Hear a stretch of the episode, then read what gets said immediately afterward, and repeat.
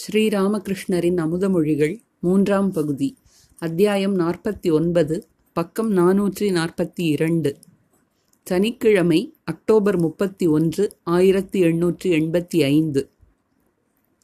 காலை ஒன்பது மணி. பக்தர்கள் இரவு பகலாக தங்கி குருதேவருக்கு சேவை செய்து வந்தனர். இன்னமும் வாழ்க்கையைத் துறந்து யாரும் துறவினை மேற்கொள்ளவில்லை. பலராமும் அவரது குடும்பத்தினர் அனைவரும் குருதேவருக்கு பணிவிடை செய்வதில் ஈடுபாடு கொண்டிருந்தனர்.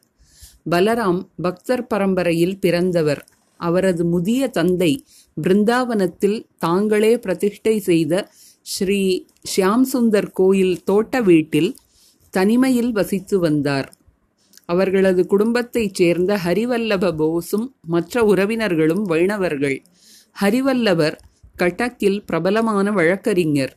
பலராம் அடிக்கடி குருதேவரிடம் போவதும் வீட்டுப் பெண்களை அங்கே அழைத்துச் செல்வதும் அவருக்கு பிடிக்கவில்லை. பலராமோ அவரை பார்க்கும் போதெல்லாம் நீ ஒருமுறை பரமஹம்சரை பார்த்துவிட்டு வா அதன் பிறகு உன் அபிப்பிராயத்தைச் சொல் என்பார். அன்று ஹரிவல்லபர் வந்திருந்தார். குருதேவரை தரிசித்ததும் பக்தியுடன் வணங்கினார். பின்னர் இருவரும் பேசத் தொடங்கினர். ஸ்ரீராமகிருஷ்ணர் என் நோய் தீர என்ன வழி? இது குணமாகுமா? நீங்கள் என்ன நினைக்கிறீர்கள்? ஹரிவல்லபர். சுவாமி டாக்டர்கள்தான் அதை சொல்ல முடியும். ஸ்ரீராமகிருஷ்ணர். பெண்களும் என் பாததூளியை ஏற்கிறார்கள். ஒரு விதத்தில் பார்த்தால் எம்பெருமான் தான் என்னுள் இருக்கிறார்.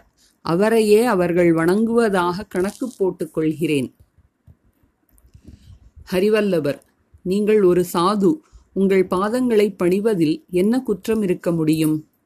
ஸ்ரீராமகிருஷ்ணர். துருவன் பிரஹ்லாதன் நாரதர் கபிலர் போன்றவர்களை பணியலாம். நான் யார்? நீங்கள் மீண்டும் வாருங்கள். ஹரிவல்லபர். கட்டாயம் வருகிறேன். உங்கள் வசீகரமே எங்களை இங்கு இழுத்து வரும். நீங்கள் சொல்ல வேண்டுமா என்ன? ஹரிவல்லபர் விடைபெற்றுச் செல்வதற்காக குருதேவரை வணங்கி பாதங்களைத் தொடச் சென்றபோது குருதேவர் கால்களை இழுத்து கொண்டார். ஆனால் ஹரிவல்லபர் விடவில்லை. பலவந்தமாக பாததூளியை ஏற்றுக்கொண்டார் ஹரிவல்லபர் எழுந்தபோது குருதேவரும் மரியாதை நிமித்தம் எழுந்து நின்றார். பிறகு நான் வரவில்லை என்று பலராம் மிகவும் வருந்துகிறார். ஒரு நாள் அவரது வீட்டிற்குச் சென்று உங்களை எல்லாம் பார்த்து வரலாம் என்று நினைத்தேன். ஆனால் ஒரு பயம் வந்துவிட்டது. ஒருவேளை நீங்களெல்லாம் பலராமிடம் யாரை நீ அழைத்து வந்திருக்கிறாய் என்று கடிந்து கொண்டாலோ? என்று கூறினார். ஹரிவல்லபர் உங்களிடம் யார் இப்படி கூறியது? தயவு செய்து அப்படி நினைக்காதீர்கள். ஹரிவல்லபர் சென்றார். ஸ்ரீராமகிருஷ்ணர் மாவிடம் பக்தி இருக்கிறது. இல்லாவிட்டால் வற்புறுத்தி பாததூளியை ஏற்றிருப்பாரா? பரவச நிலையில் டாக்டரையும் இன்னொருவரையும் பார்த்ததாக முன்பு உனக்கு சொல்லியிருந்தேனே. அந்த இன்னொருவர் இவர்தான். அதனால்தான் வந்திருக்கிறார். மா. ஆம் சுவாமி நல்ல பக்தர். ஸ்ரீ ராமகிருஷ்ணர் எவ்வளவு எளிய சுபாவம். டாக்டர் சர்க்காரிடம் குருதேவரின் உடல்நிலை விவரம் தெரிவிக்க மா. ஷாகாரி டோலாவிற்கு சென்றார். டாக்டர் சர்க்கார் அன்று ஷியாம்கூருக்கு ஷியாம்புகூருக்கு வருவதாக இருந்தது. குருதேவரை பற்றியும் மகிமாச்சரண் முதலிய பக்தர்களை பற்றியும் டாக்டர் விசாரித்தார். டாக்டர் எனக்கு காட்டுவதாக கூறிய புத்தகத்தை மகிமர் கொண்டு வரவில்லை மறந்துவிட்டதாகச் சொல்கிறார். அப்படியும் இருக்கலாம். நானும் சில வேளைகளில் இப்படி மறந்து விடுவதுண்டு. மா அவர் நன்கு படித்தவர். டாக்டர் பின் ஏன் இந்த நிலைமை? குருதேவரை பற்றி டாக்டர் ஞானமில்லாத வெறும் பக்தியினால் என்ன பயன்? என்று கேட்டார். மா ஏன்? ஞானத்திற்கு பிறகு பக்தி என்று குருதேவர் கூறுகிறார். ஆனால் நீங்கள் கூறுகின்ற ஞானம் பக்தி என்பவற்றிற்கும் அவர் கூறுகின்ற ஞானம் பக்தி என்பவற்றிற்கும் மிகுந்த வேறுபாடு உண்டு.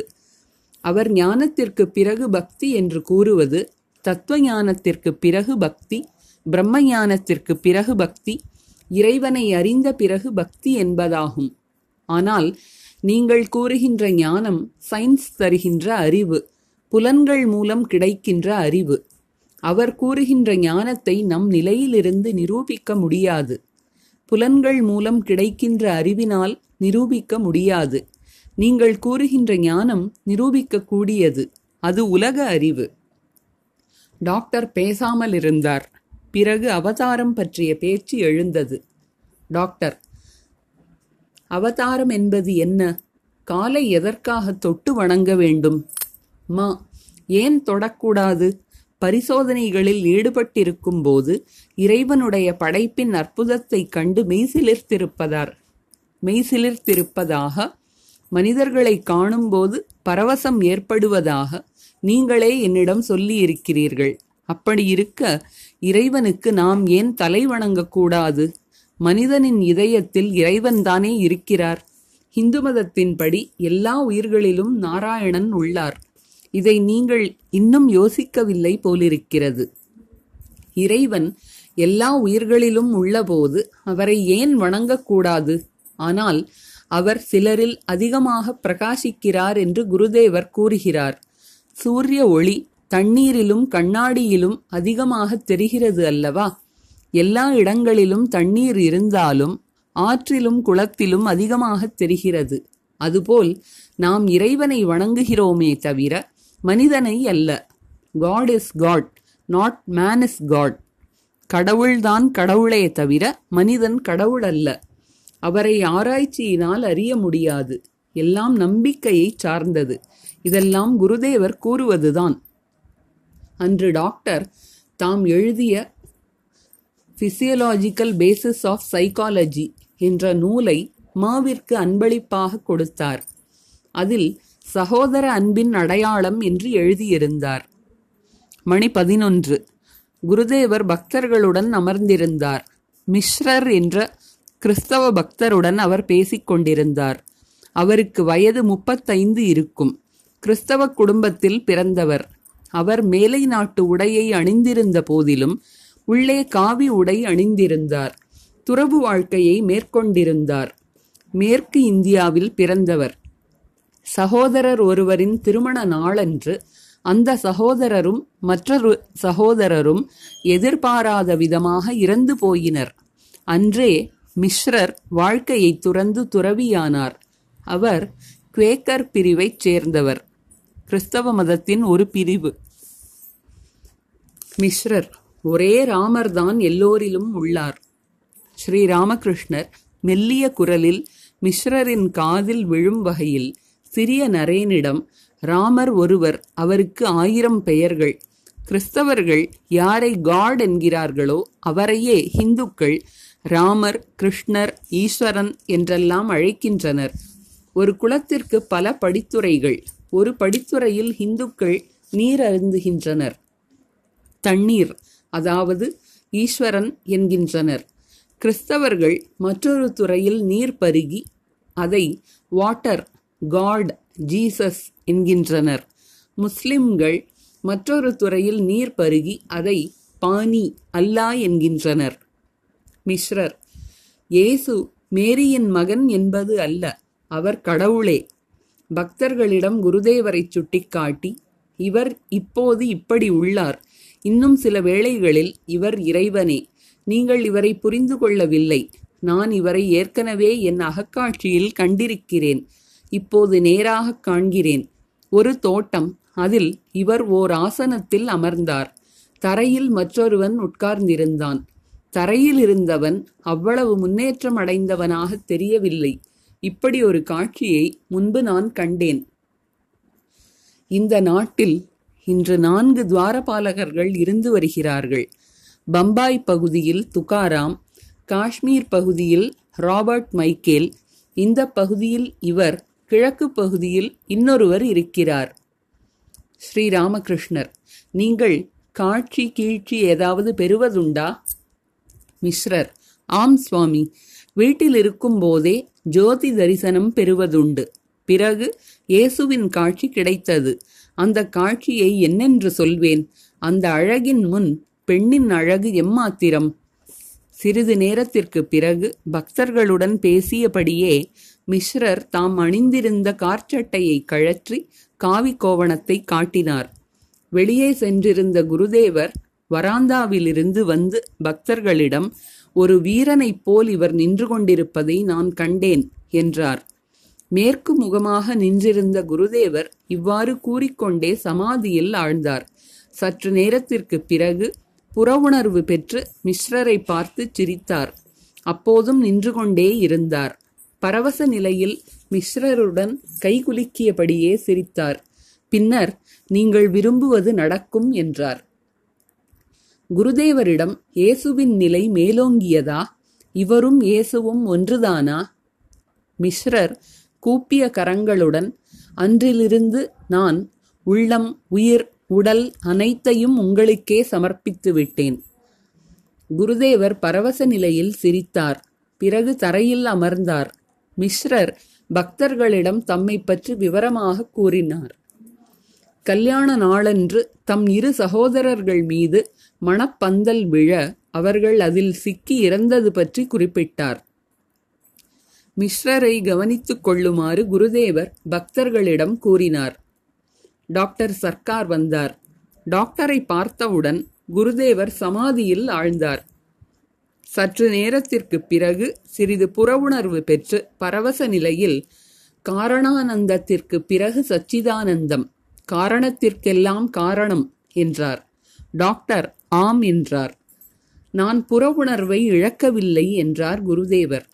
அவர் பரவசத்தில் இருப்பதைக் கண்ட டாக்டர் இல்லை இல்லை நீங்கள் உணர்வோடுதான் இருக்கிறீர்கள் என்றார். குருதேவர் சிரித்தவாறு பாடினார். சாதாரண மது நான் குடியேன் சந்ததம் இன்ப மது குடிப்பேன். பாட்டை கேட்டுக்கொண்டிருந்த டாக்டருக்கும் பரவசம் உண்டாயிற்று. குருதேவர் மீண்டும் பரவசத்தில் ஆழ்ந்தவராய் டாக்டரின் மடி மீது தமது காலை வைத்தார். சிறிது நேரத்திற்குப் பிறகு சாதாரண நிலையை அடைந்ததும் காலை எடுத்து டாக்டரிடம் கூறினார். ஆ கடவுளின் மடியில் உட்கார்ந்திருக்கிறோம். நோயை பற்றி அவரிடம் அல்லாமல் வேறு யாரிடம் சொல்வது? அழைக்க வேண்டுமானால் அவரையே அழைப்போம் என்று அன்று நீங்கள் எவ்வளவு அழகாகச் சொன்னீர்கள். இதை கூறும்போது குருதேவரின் கண்களில் நீர் ததும்பியது. மீண்டும் குருதேவர் பரவசத்தில் மூழ்கினார். அந்த நிலையிலேயே டாக்டரிடம் கூறினார் நீங்கள் மிகவும் தூயவர். இல்லாவிடில் உங்கள் மடியில் நான் கால் வைத்திருக்க முடியாது. ராமரசத்தை பருகியவனே அமைதியை அடைந்தவன். உலகியல் என்பதுதான் என்ன? அதில் என்னதான் இருக்கிறது? பணம் காசு பெயர் புகழ் உடலின்பம் இவற்றில்தான் என்ன இருக்கிறது? மனமே ராமரை அறி வேறு யாரை நீ அறியப் போகிறாய்? இவ்வளவு நோயுற்ற நிலையில் குருதேவர் பரவசத்தில் ஆழ்வது கண்டு பக்தர்கள் வருந்தினர். மனமே ஸ்வர்க இன்பத்தை என்ற பாட்டை பாடினால் என் நிலை சரியாகும் என்றார் குருதேவர். வேறு அறையில் இருந்த நரேந்திரரை கூப்பிட்டனர். அவரும் தமது இனிமையான குரலில் பாடினார். மனமே ஸ்வர்க்க இன்பத்தை வழங்கும் அமுதை அருந்திடுவாய்.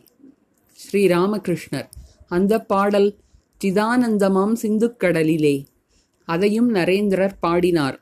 சிதானந்தமாம் சிந்துக்கடலிலே பிரேமையின் ஆனந்த அலைகள் பொங்குதே. சிந்தனை செய் மனமே ஸ்ரீஹரியை தினமே.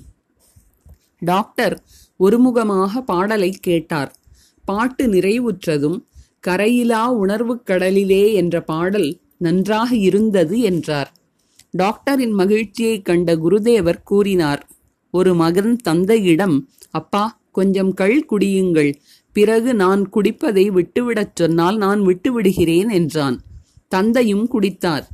பிறகு மகனிடம் என் மகனே நீ வேண்டுமானால் விட்டுவிடு நான் விடமாட்டேன் என்றாராம். டாக்டரும் மற்றவர்களும் சிரித்தனர். அன்று தேவி எனக்கு இருவரை காண்பித்தாள். அவர்களில் இவர் டாக்டர் ஒருவர். இவருக்கு ஆழ்ந்த ஞானம் உண்டாகும் என்று கண்டேன். ஆனால் எல்லாம் வரட்டு ஞானம். டாக்டரை பார்த்து சிரித்தவாறு ஆனால் காலப்போக்கில் மென்மையாவீர்கள் டாக்டர் அமைதியாக இருந்தார். வெள்ளி நவம்பர் ஆறு ஆயிரத்தி எண்ணூற்றி எண்பத்தி ஐந்து. காளி பூஜை நாள். குருதேவர் ஷியாம்புக்கூர் வீட்டு மாடியில் தெற்கு அறையில் நின்று கொண்டிருந்தார். மணி ஒன்பது. அவர் புதிய ஆடை அணிந்திருந்தார். நெற்றியில் சந்தன பொட்டு வைத்திருந்தார். அவரது விருப்பப்படி மா சித்தேஸ்வரி காளி பிரசாதம் கொண்டு வந்திருந்தார்.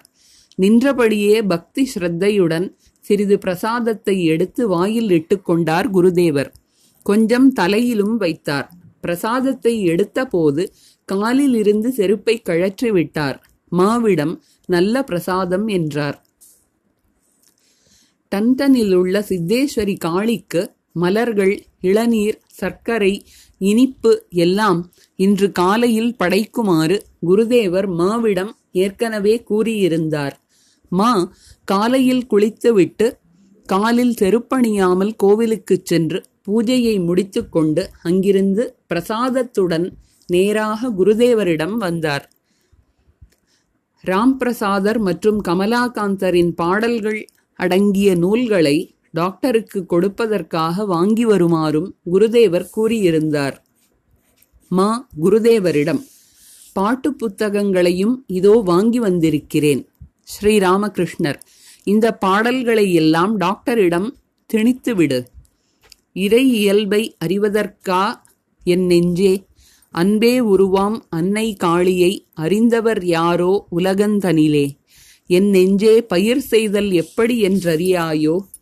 மனமே வா காளியெனும் கற்பகத்தின். மா அப்படியே சுவாமி. குருதேவர் மாவுடன் அறையில் நடந்தார். காலில் செருப்பு.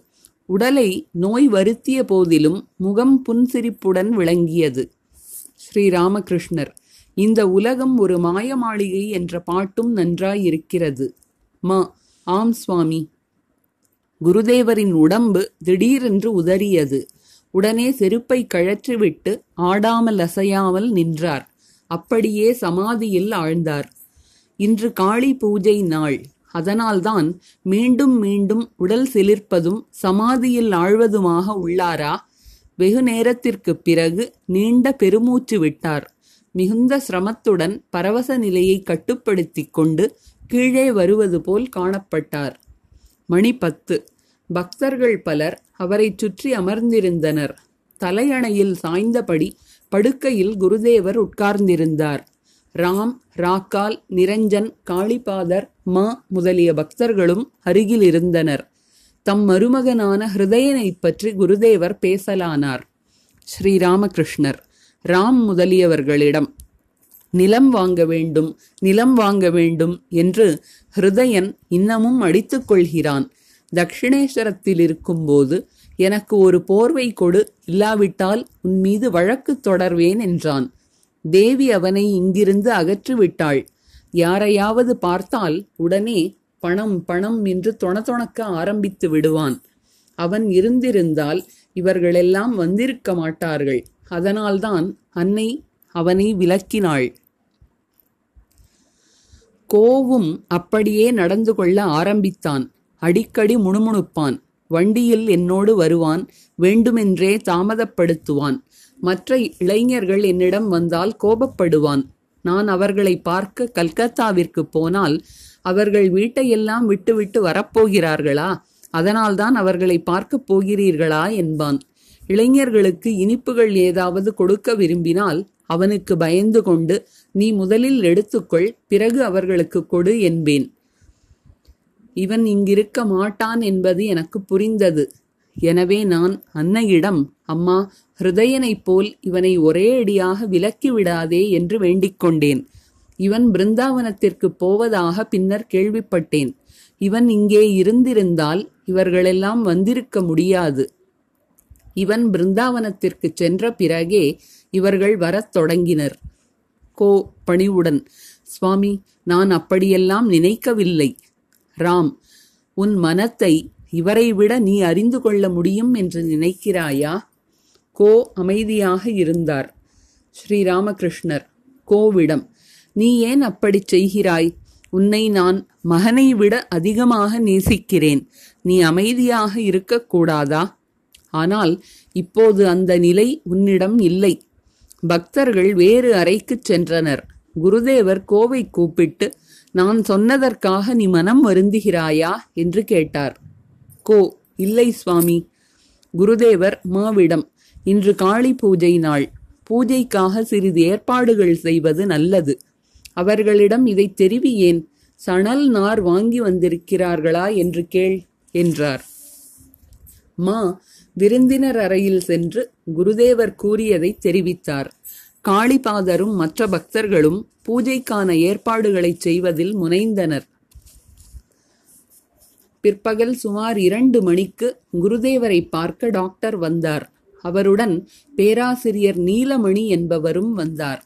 குருதேவருடன் கிரீஷ் காளிபாதர் நிரஞ்சன் ராக்கால் சிறுவன் மணீந்திரன் லாட்டு மா முதலியோர் அமர்ந்திருந்தனர். குருதேவர் சிரித்த முகத்துடன் விளங்கினார். உடல்நிலை பற்றியும் மருந்து பற்றியும் டாக்டரிடம் சிறிது பேசிய பிறகு குருதேவர் உங்களுக்காக இந்த புத்தகங்களை வாங்கி வைத்திருக்கிறேன் என்றார். மா இரண்டு புத்தகங்களையும் டாக்டரின் கையில் கொடுத்தார். டாக்டர் அதிலுள்ள பாடல்களை கேட்க விரும்பினார். குருதேவர் கூறியதால் மாவும் மற்றொரு பக்தரும் ராம் பிரசாதரின் சில பாடல்களை பாடினார். இறை இயல்பை அறிவதற்கா என் நெஞ்சே? அன்பே உருவாம் அன்னை காளியை அறிந்தவர் யாரோ உலகந்தனிலே என் நெஞ்சே பயிர் செய்தல் எப்படி என்றறியாயோ? மனமே வா காளி எனும் கற்பகத்தின்.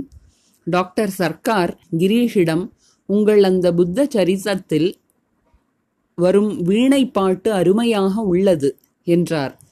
குருதேவரின் விருப்பத்திற்கிணங்க கிரீஷும் காளிபாதரும் அந்த பாட்டை பாடினர். என் தோழன் ஒரு வீணை கையில் கொண்டான். அமைதி பெறவே நாமெல்லாம் ஆசைப்பட்டு தவிக்கின்றோம். ஹரியின் பெயரைச் சொல்வோம் வாரீர் ஹரி ஹரி என்றே ஓதிடுவோம். வருகவே வருகவே அனைவரும் வருகவே அருமை சேர் ராதையின் அன்பினைப் பெருகவே. பாட்டை கேட்டுக்கொண்டிருந்த பக்தர்களில் இரண்டு மூன்று பேருக்கு பரவச நிலை ஏற்பட்டது. மணீந்திரனும் லாட்டுவும் பரவசமுற்றனர். லாட்டு நிரஞ்சனின் பக்கத்தில் அமர்ந்திருந்தார். பாட்டு நிறைவுற்றதும் குருதேவருடன் டாக்டர் பேச ஆரம்பித்தார். முந்தின நாள் பிரதாப் மஜூம்தார் குருதேவருக்கு நக்ஸ்வாமிகா என்ற ஹோமியோபதி மருந்து கொடுத்திருந்தார். அதை கேட்டதும் டாக்டருக்கு கோபம் உண்டாயிற்று டாக்டர் உங்களுக்கு நக்ஸ்வாமிகா கொடுப்பதா? நான் இன்னும் செத்துவிடவில்லையே. ஸ்ரீராமகிருஷ்ணர் சிரித்தவாறு உங்கள் அவித்யை செத்துப் போகட்டும். டாக்டர் எனக்கு ஒருபோதும் அவித்யை கிடையாது. அவித்யை என்றால் ஒழுக்கங்கெட்ட பெண் என்று டாக்டர் புரிந்து கொண்டார். ஸ்ரீராமகிருஷ்ணர் சிரித்தவாறு இல்லை இல்லை நான் அதை சொல்லவில்லை. துறவிகளுக்கு அவித்யை என்ற தாய் சாகிறாள் விவேகம் என்ற குழந்தை பிறக்கிறது. அவித்யாகிய தாய் இறந்ததால் துறவிக்கு தீட்டு. அதனால்தான் துறவியரை தொடக்கூடாது. ஹரிவல்லவர் வந்தார். குருதேவர் அவரிடம் உங்களை பார்த்தால் எனக்கு மகிழ்ச்சி ஏற்படுகிறது என்றார். ஹரிவல்லவர் பணிவே உருவானவர். குருதேவரின் அருகில் தரையில் உட்கார்ந்து கொண்டு அவருக்கு விசிரத் தொடங்கினார். அவர் கட்டக்கில் புகழ்பெற்ற வழக்கறிஞர். அருகில் நீலமணி உட்கார்ந்திருந்தார்.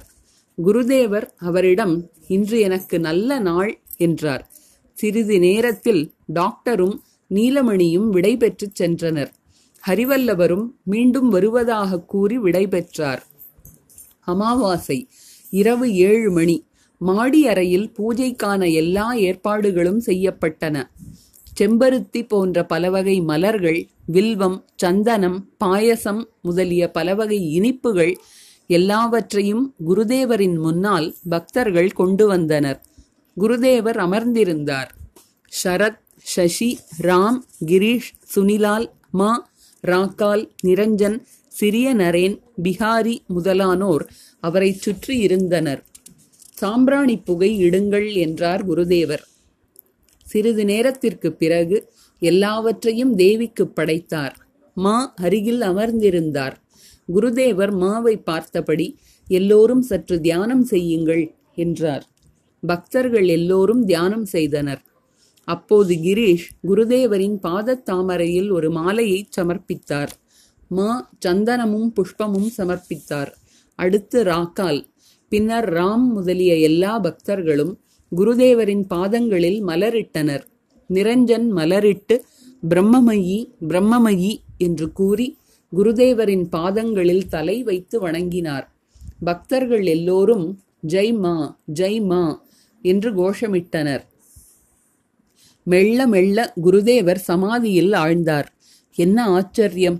பக்தர்கள் பார்த்து கொண்டிருக்கும் போதே அவரில் மாறுதல் ஏற்படலாயிற்று. அவரது முகமண்டலம் ஒளிமயமாக ஆகி ஆயிற்று. இரு கைகளும் வர அபயம் காட்டின. ஆடாமல் அசையாமல் புறவுணர்வற்றவராக வடக்கு நோக்கி அமர்ந்திருந்தார். சாக்ஷாத் தேவியே அவரிடம் எழுந்தருளினாளா? வர அபயம் காட்டிய இந்த தேவியின் அற்புத வடிவத்தை பக்தர்கள் திகைப்புடன் தரிசித்தனர். சிலர் துதி செய்து செய்ய ஆரம்பித்தனர். ஒருவர் பாடினார் மற்றவர்களும் சேர்ந்து பாடினர். கிரீஷ் பாடினார். தேவர்களின் சபை நடுவே செறிந்த கருமுடியையுடைய பாவை இவள் யாராகும்? ஆதரவற்ற ஏழைகளை அருள் செய்தென்றும் காப்பவளே. பிகாரி பாடினார். சவமாம் ஆசனம் தன்னில் அமர உவந்து விழையும் ஒருத்தியே ஷியாமா. மா பக்தர்களுடன் பாடினார். என்னரும் தாயே ஒன்றன் இனிய நல் விருப்பத்தால்தான் அருமை அன்னையே அனைத்தும் உனது கருணையதனால் கவினுற நிகழும். ஆனந்தமயமான அன்னையே என்றனை நிரானந்தன் ஆக்கிடாதே. எங்கும் அடர்ந்த பேரிருளில் பேரிருளில் எல்லையில்லா உன்றன் பேரழகு. குருதேவர் சாதாரண நிலைக்கு திரும்பினார். அருளின் அமுத அலை பொங்கும் என்ற பாட்டை பாடு என்று கூறினார். அது முடிந்ததும் இன்னொரு பாடலை பாடுமாறு கூறினார். அன்னையாம் காளி நாளும் அரனுடன் ஆடல் பூண்டு பொன்மயப் பேரானந்த புனலிலே ஆழ்ந்து நின்றாள். பக்தர்களை மகிழ்விப்பதற்காக சிறிது பாயசத்தை அருந்தினார் குருதேவர். ஆயினும் ஒரே அடியாக பரவசத்தில் மூழ்கி இருந்தால் மூழ்கி இருந்ததால் புற உணர்வு இல்லை. சிறிது நேரத்திற்கு பிறகு பக்தர்கள் குருதேவரை வணங்கி பிரசாதம் பெற்றுக்கொண்டு விருந்தினர் அறைக்குச் சென்றனர். எல்லோரும் மகிழ்ச்சியுடன் பிரசாதம் உட்கொண்டனர். இரவு ஒன்பது மணி. இன்று சுரேந்திரரின் வீட்டில் காளி பூஜை நடக்கிறது. உங்கள் எல்லோரையும் அழைத்திருக்கிறார். எல்லோரும் செல்லுங்கள் என்றார் குருதேவர். பக்தர்கள் மிக்க மகிழ்ச்சியோடு சிம்லா வீதியில் உள்ள சுரேந்திரரின் வீட்டை அடைந்தனர். சுரேந்திரர் அன்புடன் அவர்களை மாடியில் உள்ள விருந்தினர் அறையில் உட்கார வைத்தார். வீடு விழாக்கோலம் பூண்டிருந்தது. எல்லோரும் பாடல்களிலும் வாத்திய இசையிலும் திளைத்திருந்தனர். சுரேந்திரர் சுரேந்திரர் வீட்டில் பிரசாதம் உண்டுவிட்டு பக்தர்கள் வீடு திரும்பிய போது நள்ளிரவுக்கு மேல் ஆகிவிட்டது.